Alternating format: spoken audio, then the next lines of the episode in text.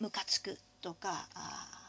うざいとかねそうなんて言うんでしょうね 今日のフィードバックにも書いたんですけどただ一言でその自分の気持ちを丸め込まないでより詳しく詳しく見ていくというのがこの脱フュージョンの作業です。でじゃあ比較過程というのはどうして苦しいんでしょうかというのを考えてみましょうと。どうして苦しいかって苦しいから苦しいんですって終わらせたいんですけどそうじゃなくてなんで苦しいんだろう？と考えてみるわけですね。まあ、そうすると人によってその答えというのは変わってくるんですけれども、まあ、少なからずの人にとっては比較過程がなぜ苦しいかそれは本来は自分はもっとより良い人間になりたいと思ってているのにそれを達成できないからという理由が当てはまるのではないでしょうか。自分はより良い人間になりたい。これはマズローの欲求階層説でいう自己実現欲求ですよね。で先週の第6章でも紹介しましたけども欲求階層説は三角形で説明されています。でこの5つの欲求を自分がどのぐらい容易に簡単に気づくことができるかで表すとするとそのマズローの三角形は180度回転した方が適切な表現になるかもしれません。つまりその階層が下に下がれば下がっていくほど普段は気づきにくい欲求として、え見なすことができます。生理的欲求はすぐ気づきやすいでしょうね。お腹すいたとか眠いとかね。で真ん中ぐらいでも大丈夫かなあ所属愛情の欲求だから誰かと一緒にいたいなとか関わりたいなっていう気持ちもまあうん生理的欲求ほどではないけど気づくことはできるわけです。で他の人から認められたいなというもなんとなく漠然と思っているんだけどもでもその自分の中にあるもっとより良い存在になりたいあるいはもっと成長したいという気持ちこれがあることには、まあ、そうそう気づかないと、まあ、そうであるならば自分ってダメだとかどうしてこうなんだろう自己嫌悪自己否定をしてしまうというのは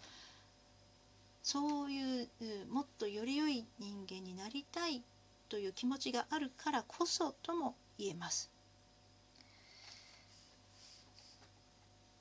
えーラグビーの選手としてまたは監督としても有名な平尾誠二さん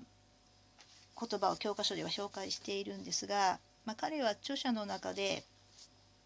まあ、教科書では長めに引用しているんですけどノートでははしょりましたね、まあ、だから彼は著者の中で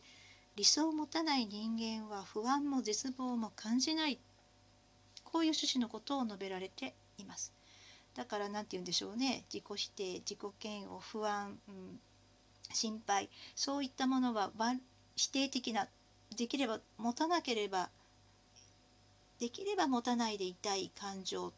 と位置づけられているんですけどもその感情が生じるのはその対極にあるプラスの感情肯定的な感情あるいは自己実現欲求があるからこそだと見なすとですね何て言うんでしょうかその自分を苦しめていた感情というのが少しずつ消えていくかもしれませんね。またその自分にさまざまな嫌な感情を引き起こさせる人っていうのは普段は忘れているそのより良くなりたいもっと成長したいこの欲求を思い出させてくれる人とも言えるわけです。まあ、そうなってくるとその人とね対面して向き合ったとしてももう以前のようには心がざわつかないかもしれません。まあ、以上ですね、えー、一苦しい気持ちを生かすに自分を見つめるという方法を紹介しましたがこれどっちが正しいとかね両方ともするべきだということではないんですね。自分にとって取り入れやすいものだったり取り入れたいと思うものだったりこれならできそうだと思うものをチャレンジすることが大事です。さて教科書はここまでなんですけども最後の丸に自分の望みを探るについてあの素晴らしいプレゼンテーションがありました前回と同様にテッドトークなんですけれどもそちらの動画を紹介しますので Teams に戻ってですですねあの URL をクリックしてご覧ください。まあ、その TED のプレゼンテーションの場合には比べる相手が過去の自分なんですよね。自分だけど過去の自分は今の自分にとって自尊心を脅かす脅威となりうるという、まあ、その辺りがまた何て言うんでしょうこの人間の差がといいますか運命といいますかあの人間らしさを感じるわけですけどもそれをどう乗り越えていくか